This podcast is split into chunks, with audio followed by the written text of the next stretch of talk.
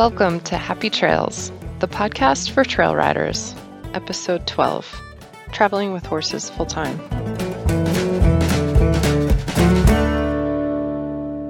I'm your host, Jess. I travel with my horses full time, trail riding everywhere we go. I've mentioned my lifestyle on the podcast a couple times. I've received lots of questions and requests to talk more about my lifestyle. So, in today's episode, I'm going to talk to you about what it's like to be homeless but not houseless. And I'll be interviewing other full timers like myself so that they can share their unique perspective with you as well. So, let me start at the beginning with how this lifestyle came to be. A few years ago, I was living in New Jersey, operating an organic farm that I had started from scratch on leased land. I spent five years working my tail off to build up a successful business. I was primarily focused on pastured meat production. My specialty was heritage breed hogs. I was breeding and raising these animals completely on pasture, moving them around the farm, utilizing electric fencing so that they always had fresh grass and forage. My operation was on the larger end of the small scale niche farming market that I was in. I was maintaining a little over a hundred head between my breeders and those being raised for market. As you can imagine, this was an immense amount of work. I had a few dedicated people who were helping me part time but the majority of the physical work and mental stress was still on my shoulders alone. I couldn't find anyone willing to come on full time and take over a managerial position. My body eventually began breaking down physically. I started having very severe tendon issues. At one point, it was so bad that I couldn't even grip a door handle without excruciating pain. I saw a doctor, and he basically told me that if I couldn't stop using my affected arm, I might end up causing permanent damage. I had a ton of animals that I had to take care of daily, so I tried cutting back my duties to the bare minimum that I could to get by. Around this same time, the nonprofit organization that owned the land I was leasing dissolved the farming program that I was involved in and evicted the other farmers. This and a few other issues with the organization put a bad taste in my mouth, and it made it obvious that I really had no security on this land that was so vital to operating my business. Unfortunately, I had just moved my entire farm to this property one year prior, and the experience had been so taxing that I wanted nothing to do with moving again, not to mention how difficult it is to find affordable land in New Jersey. So my partner Byron and I discussed our options. Although it broke my heart to close my business, I ultimately decided that was best for my physical health and my mental well being. Since we didn't own the land, we were now open to moving anywhere we wanted to. We're rock climbers, and in that community, it's very common for people to live in their car or their van and travel around to their favorite climbing destinations while living on the cheap. We already owned a 28 foot travel trailer, which we had lived in temporarily on the farm. We decided that instead of a tiny van, we could just haul the travel trailer around to wherever we wanted to live.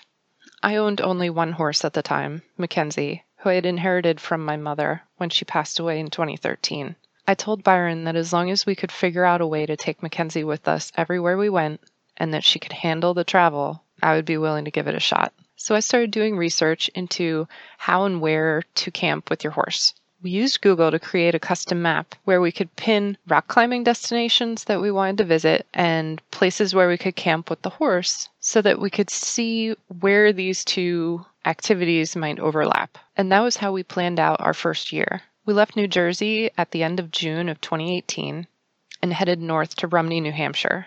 It's a well known international rock climbing destination, and there happened to be a horse camp just 15 minutes away from the climbing area. It was super stressful for the first few months leading up to our actual departure from New Jersey. I was liquidating my farm business, selling and finding homes for animals, selling or giving away all of my equipment and assets, and downsizing all of our personal possessions. Like I said, we had this travel trailer that we were going to live in, and we also had a two horse trailer for Mackenzie, but only one truck. So once we had everything pretty much packed and ready to go, we hooked up the travel trailer and drove it to our destination, Buck and Horse Campground in Groton, New Hampshire. It was quite the adventure. We ended up needing gas in Troy, New York, and the only gas station we could get to before we ended up on tiny back roads in the country was just big enough for us to pull in and fill up but then, in order to get back on the road, we couldn't pull all the way through the gas station. We had to back up and turn the trailer onto a side street in order to pull back out on the main road. Luckily, I had tons of experience with backing trailers from my livestock days, but it was still a little bit nerve wracking since this was our house this time and it was so much longer than anything I was used to previously. We've since learned that truck stops are your friend, and we stop to fill up on gas way before it's actually necessary, and always carry at least five gallons of spare gas.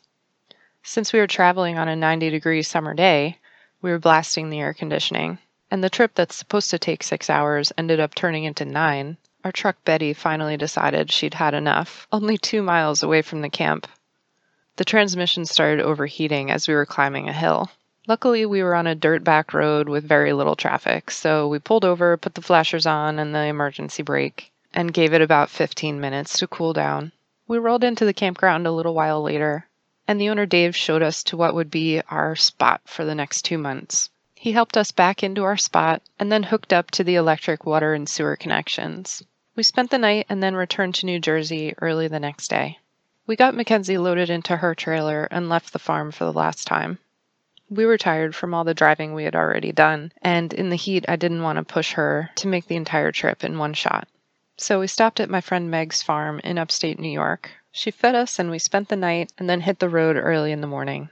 It was such a great feeling when we rolled into camp with Mackenzie. We lived at Buck and Horse for two months that summer. We were the only full time residents, but other campers would come with their horses on the weekends. We had so much fun getting to know everybody and going on group trail rides, having potluck dinners and movie night. Everybody there became like our second family. We even took them rock climbing with us once or twice. It took a while to really settle into our lifestyle. At first, it just seemed like a vacation, and I was so habituated to my work as a farmer that I couldn't sleep past 5:30 in the morning and I didn't know what to do with myself if I wasn't working. Byron on the other hand was able to keep his full-time job that he had in New Jersey. So while he was occupied working his regular 9 to 5, I would take Mackenzie out on the trails by myself. We would follow logging roads and game trails all over the mountain, following moose tracks in the mud, stopping for a drink and a graze at a pond dammed up by beavers, and riding to a gorge and swimming hole. That summer was a lot of fun. When it was over, we returned to New Jersey, where I boarded Mackenzie at a friend's barn while we took a climbing trip with friends. The real adventure began when we returned and made the move to Arizona. Again, we had to move our house and the horse with just one truck, so we moved the travel trailer first, while Mackenzie stayed in New Jersey. We pushed hard to get there, driving 12 or more hours each day. We parked and slept in Walmart parking lots and got to our destination, Hay Creek Ranch in Oracle, Arizona, in just three days. We dropped the trailer off, spent the night, and turned around the next morning to head back. When we got back to New Jersey, we spent a couple days decompressing from all the driving. I got all of Mackenzie's stuff organized and packed into the trailer, and then we said our last goodbyes to family and friends. We mapped out our route to follow the Appalachian Mountains south. It was the end of October, so it was starting to get kind of chilly. We naively thought that as long as we went straight south and then turned west, we would be pretty warm and comfortable. Unfortunately, that was not the case. It ended up raining and being below freezing quite a few nights on our way to Arizona. I was doing all of the driving because Byron didn't have the experience driving a horse trailer at that time. Actually, even now, I do most of the driving with the horses. I very rarely ask for help. I'm a little bit of a control freak that way, and I just prefer to drive them myself. So, between that and the fact that Mackenzie had been injured while she was being boarded, and she had an injury to her stifle, I decided that limiting our travel to four or five hours a day was all I wanted to do. We traveled almost every day, only occasionally spending more than one night in a destination and it took us almost two weeks to make it all the way from New Jersey to Arizona. We stopped at a friend's farm in Virginia the first night. We spent Halloween dispersed camping near Canebrake Horse Camp in North Carolina, then a horse motel in South Carolina, then a horse camp in Alabama called Warden Station, where Mackenzie got to see mules pulling wagons for the first time, then stopped at Gum Springs Horse Camp in Louisiana. From there, we visited another friend, a Cleveland Bay breeder who lives in the Fort Worth area. Mackenzie got to hang out with her horses, and she invited me to ride her purebred Cleveland Bay mare. Texas is a gigantic state and it takes so long to drive across. After leaving Fort Worth, we spent one night at the West Texas Horse Center and then a couple nights in El Paso. Crossing the border into Arizona was so exciting. We got settled in at Hay Creek pretty easily. Mackenzie seemed very happy to not be in the trailer every day and to be around other horses again. We spent a little over four months living at Hay Creek that winter. We met lots of other horse people from the US and Canada who were there snowbirding for the winter. Everyone was very friendly, and we really enjoyed socializing and riding with them too. Spring came around and it started getting hot, so we took off on our grand adventure of the West. In our first calendar year of living full time on the road, we ended up camping in 35 different destinations in eight states. That's a lot of packing, unpacking, and driving. Our loop brought us up through Utah and Colorado to South Dakota, where we spent a few weeks riding and climbing in Custer. We spent the majority of the summer in Wyoming, from Sundance to Ten Sleep to Jackson. Then we traveled into Idaho and finally crossed into California. We slowly worked our way south along the eastern Sierra Nevada mountains. My friend Sandy invited us to spend the winter with her in Southern California, so that was our final destination for the year. We made a similar loop the following year, going north into the mountains for the summer and south to the warmth in the winter. We learned a lot in that first year of traveling. We figured out what we really need and don't need to live comfortably, how to set ourselves up to function off grid, and the role that altitude plays in weather. We found our groove and became efficient when setting up and breaking down camp. We also became more self sufficient by learning how to do minor repairs on our vehicles. Most importantly, we learned to relax and go with the flow. When we started boondocking, which is the term for camping without amenities, we became a lot more comfortable with the unknown. We had never previously been to our boondocking spots. I found them by scouring maps.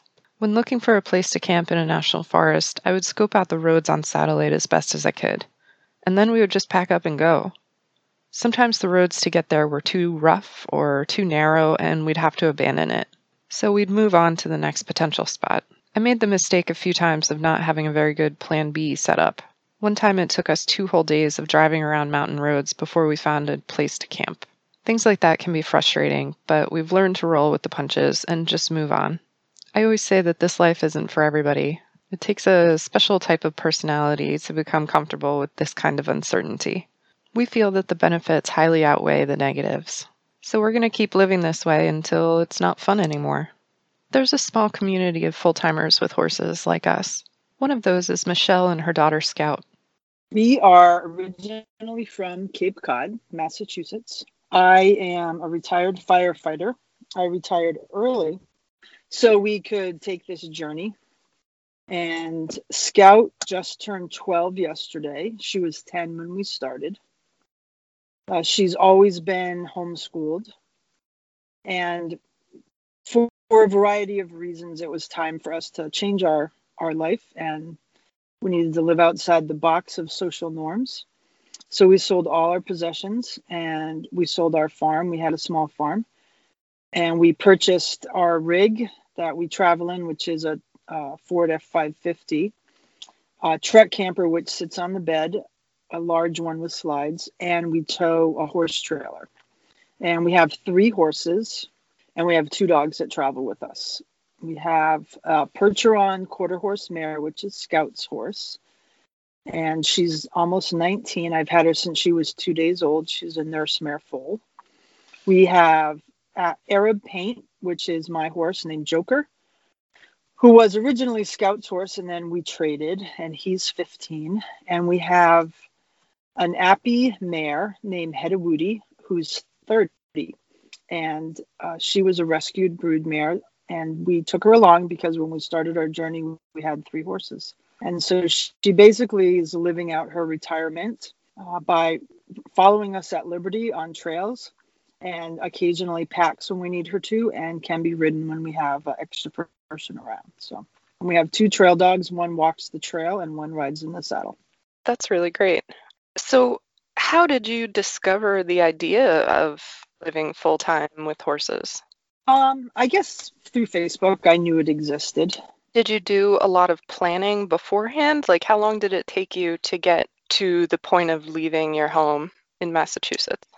What I did for about 18 months was scour all the Facebook pages I could, um, all the horse camping Facebook pages, all the boondocking Facebook pages, not necessarily horse ones, but just people there's also people who live full time without horses so we scour their pages also And anytime I saw a place we want to ride, or a trailhead we could camp at, or a campground we might want to go to, or any kind of point of interest, I pinned it on my Google map.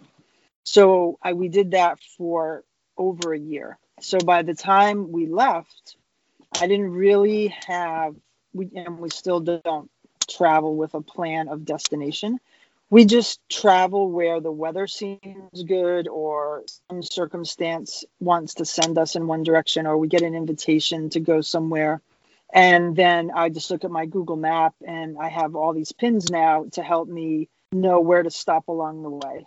Uh, then we you know looked for all the pieces and parts and bought the new truck and the new camper and the new horse trailer the horse trailer i think we actually only got less than a month before we left then we put our home on the market, and as soon as it sold, we just hit the road. Scout, what do you enjoy most about this lifestyle? Uh, I guess my favorite thing would be being able to live with the horses and being able to just look out my window and see them. Do you find yourself missing having other kids around, or do you guys end up places where you can be with people your own age, or are you mostly around adults all the time? Well, actually, right now we are with some kids, but uh, sometimes, yeah, we do find it quite hard just because I, I get along with older people than people my age or younger. So, some yeah, it's hard sometimes, but it's getting it's getting easier, and we just met up with some people who are who have kids and we're riding with them. Are there any particular challenges that you face as a mother being responsible for both a child and then all of these animals? There must be a ton of pressure on you moving around all the time. Well, it it is harder to to shoulder all the responsibility of uh, scout the animals and then also the rig and keeping everything working and monitoring it. So one of the ways that we try to keep stress and anxiety down is the way that we travel without plans.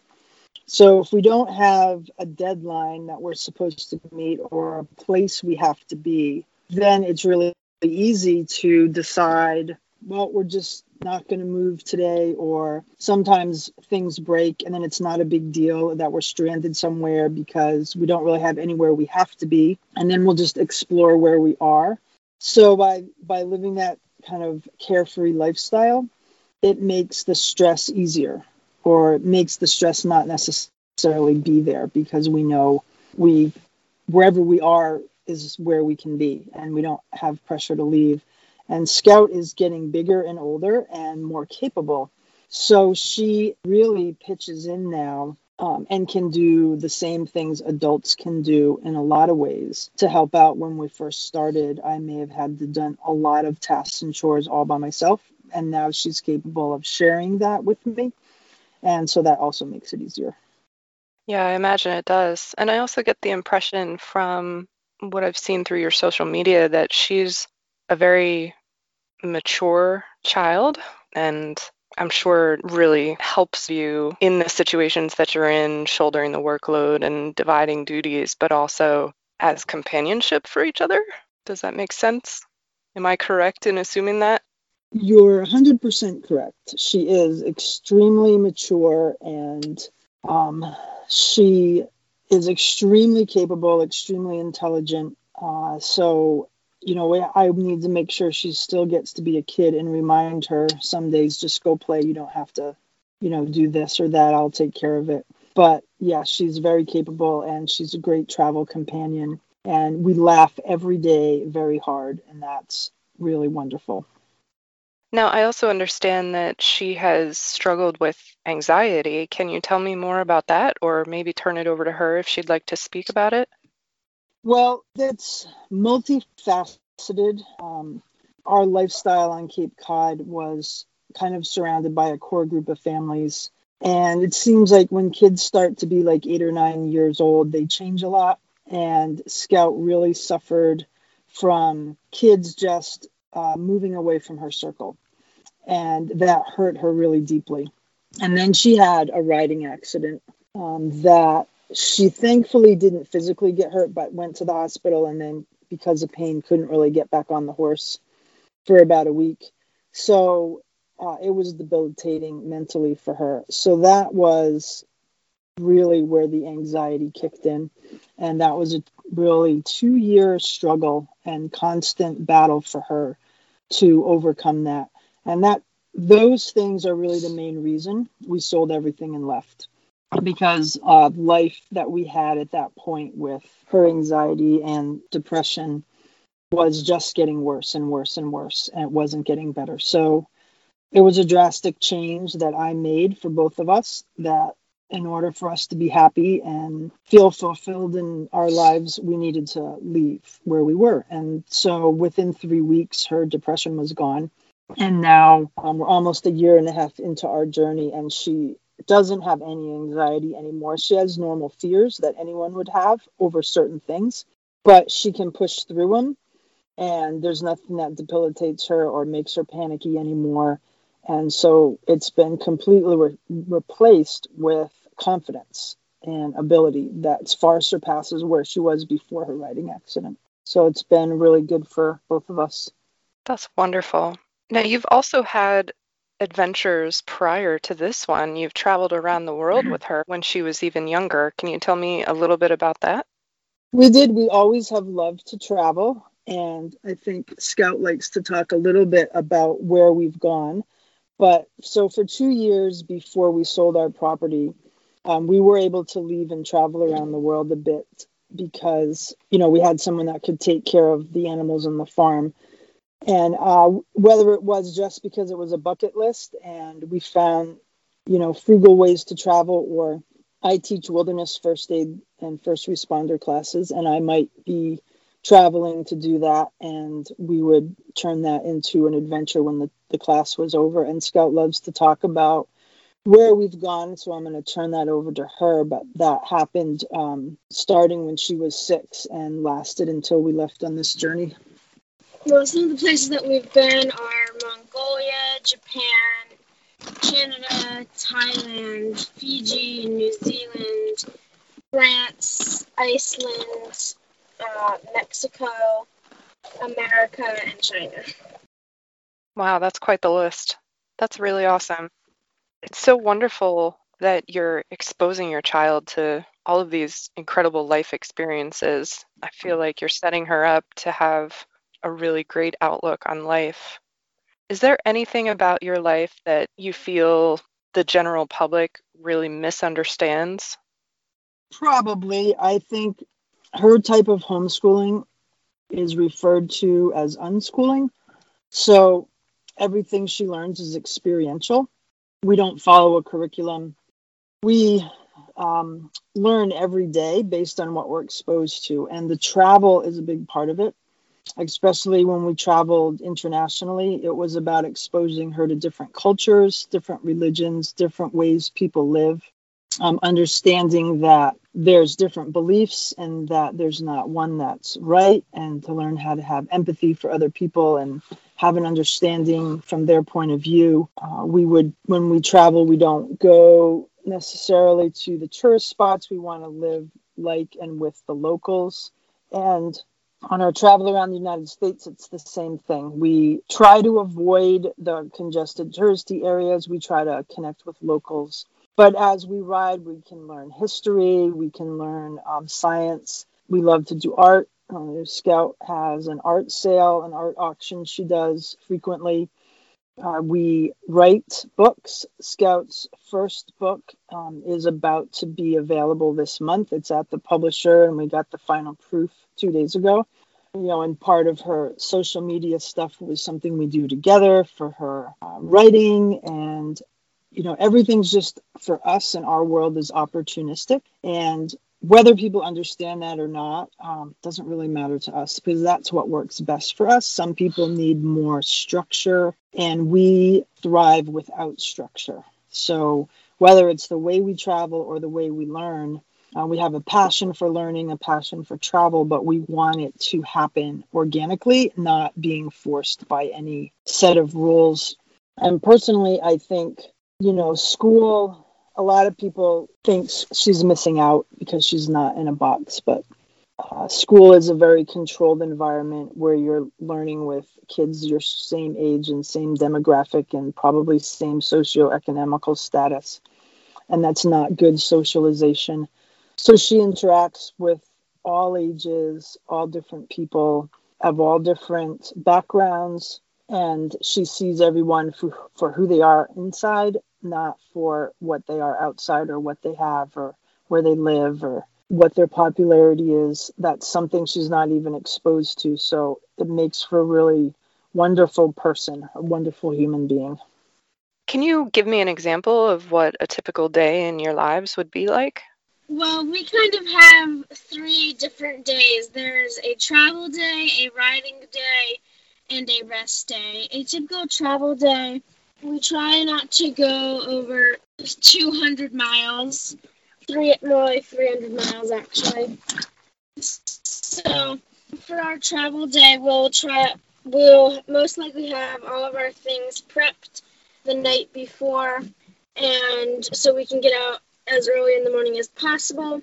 And we'll get our things into the truck and we'll load our horses up. We'll most likely already have our breakfast and we'll drive for the day and then we'll get to wherever we're stopping and then we'll stay there for however long we're going to stay there. Uh, ride day uh, is sometimes we'll be parked at the trailhead and for that we get up in the morning do all of our morning stuff, and then we'll go outside. We'll get the horses tacked up, and then we'll go on whatever sort of ride we're going to go on. Or if we are not parked at the trailhead, we'll get up, have our breakfast, load the horses. The trail will most likely already be hooked up, and we'll go and we'll trailer out to wherever we're going, and we'll basically just do the same thing. For a rest day, if we're in a place where we feel that the horses are safe and can be left by themselves, we might go out and explore, maybe go on a hike, uh, go to a museum, or go biking somewhere. If we if we can't leave them, if there's somewhere where we don't feel comfortable leaving them by themselves, we might do some art. Uh, do some camper maintenance, maybe just hang around camp. If we're somewhere we can swim, we might do that. So that's so that's what our days look like. Is there anything about traveling in this lifestyle that you don't like? Your home can break at any moment, and that is pretty worrisome to me. And I that's I think that's one of the big parts that I just don't like because it's it's really nerve wracking. Do you have any advice for people who would like to emulate what you're doing and take up the traveling lifestyle themselves? I guess the best advice I could give is I've been asked I asked this I got asked this once and and it's this lifestyle for us with no plans isn't for everybody. You kind of have to find what your rhythm rhythm or groove, I should say, is. I agree with what she said. And I think people shouldn't try to emulate others. They should follow their own path. And when you first start, you start within your comfort zone. When we first started, our comfort zone was to use horse motels as layovers and to stay in places that had horse corrals and we did stay in campgrounds and that becomes expensive. But that's what we needed to do to feel safe when we first started before we had taken care of this big rig and everything down pat. And also at that time scout wasn't capable of doing as many things as she is now. Now we boondock almost exclusively or we stay on a property that someone has invited us to when they want to visit us. We never use horse motels or campgrounds anymore because we can't afford it. It's too expensive to live this lifestyle and pay for that. And we enjoy being by ourselves and primitive camping, dry camping, boondocking. So our advice is do what's comfortable for you and don't try to emulate others.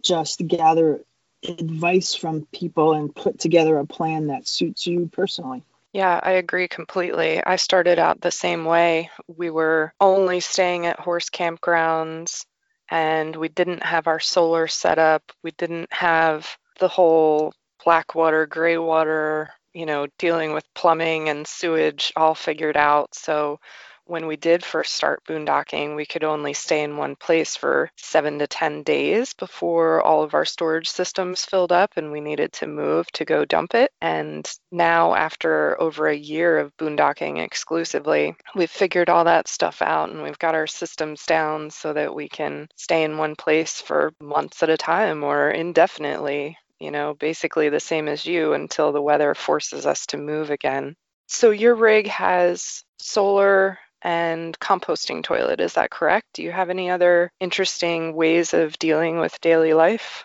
Yes, we do have both of those things. And I guess the only comment I'd like to make about solar is people should really educate themselves uh, through some great solar pages because it's really the qual- quality and quantity of batteries that make your solar work, not your panels. And I'll just sort of leave it at that. The way I like to describe it is, you know, the panels are like the hose that brings your water, and your batteries are your buckets that collect your water. So if you don't have good batteries, all that water just spills onto the ground and is useless. Uh, so we have really good batteries. Here on the East Coast, with this grim weather and bad sun, we've actually had to use our generator for the first time. We spent all winter out west in this more like the desert last year, and we never had to use our generator. We do have one because it came with the rig, so it's a backup. It's a propane generator. The composting toilet I did right away. That's key for not having to deal with black water and our black water tank was almost never used so it was easy to really clean that out. And if we need to we can add fill that with water and can use it as extra horse water. But we we try not to carry haul water for the horses because it's so heavy so instead we like to camp places where there's a natural water source for them of some sort uh, I guess another really key component for us that was a game changer because we have three horses. If we want to just do a boondocking layover for the night and then just get up the next day and go again, if there's no pens, it's time consuming to set up our electric fence, you know, to set it up and then take it down first thing in the morning.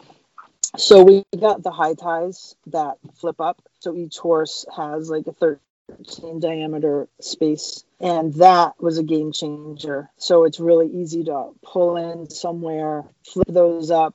It's way better than tying them to the trailer because they can lie down and you know move around. And it literally takes seconds to set that up for each horse. Uh, so that that we didn't have in the beginning because it was kind of pricey. But once we added that, that made boondocking much easier. On long term, we would set up electric fence, but just for one night, we like to use that. We have the extra stall, which I think is typical for using as a utility room for your extra stuff. And I think that I would never want to not have the covered hay pod. So we can keep hay up there, not worry about the weather, and uh, I don't, would never want to live this life without the covered hay pod for sure. Those are all really good points. I started out in New Jersey and made my way west by going down the Appalachians and then across the south. And it was typical Eastern weather with rain all the time. And it was just a nightmare trying to keep my hay from going bad. So, yeah, hay pod is, is very useful. Last summer, we stayed on federal lands, public lands, and boondocked, and basically were able to graze the horses. And we had the same 10 bales of hay in our hay pod almost all summer because we never had to use it. So, and it was, you know, just like keeping it in a barn. It was great once we needed it again. Michelle and Scout, thank you so much for talking with me today. I think that our discussion is really going to help people understand what you're doing and why you're doing it. I wish you guys safe travels. Would you please tell me the name of your book and where people will be able to purchase it? It is called A Magical Friendship Journey, and uh, the website is www.amagicalfriendshipjourney.com. All right, great. Well, enjoy your ride today and happy trails. Thank you. Thanks so much to Michelle and Scout for speaking with me. I hope to meet them on the trails one day. You can find out more by following their social media, Scouts Trail. If you're curious about my life and travels, you can read up on my blog, rideclimb.com, or follow me on Facebook and Instagram at rideclimb. I'm always happy to answer questions, so if you're curious about something that I haven't addressed yet, send me an email, jess at rideclimb.com. I'd love to hear from you. Thanks so much for listening, and until next time, happy trails! The Happy Trails podcast was created and produced by me, Jessica Isbrecht. The show's music was written and performed by Jason Shaw.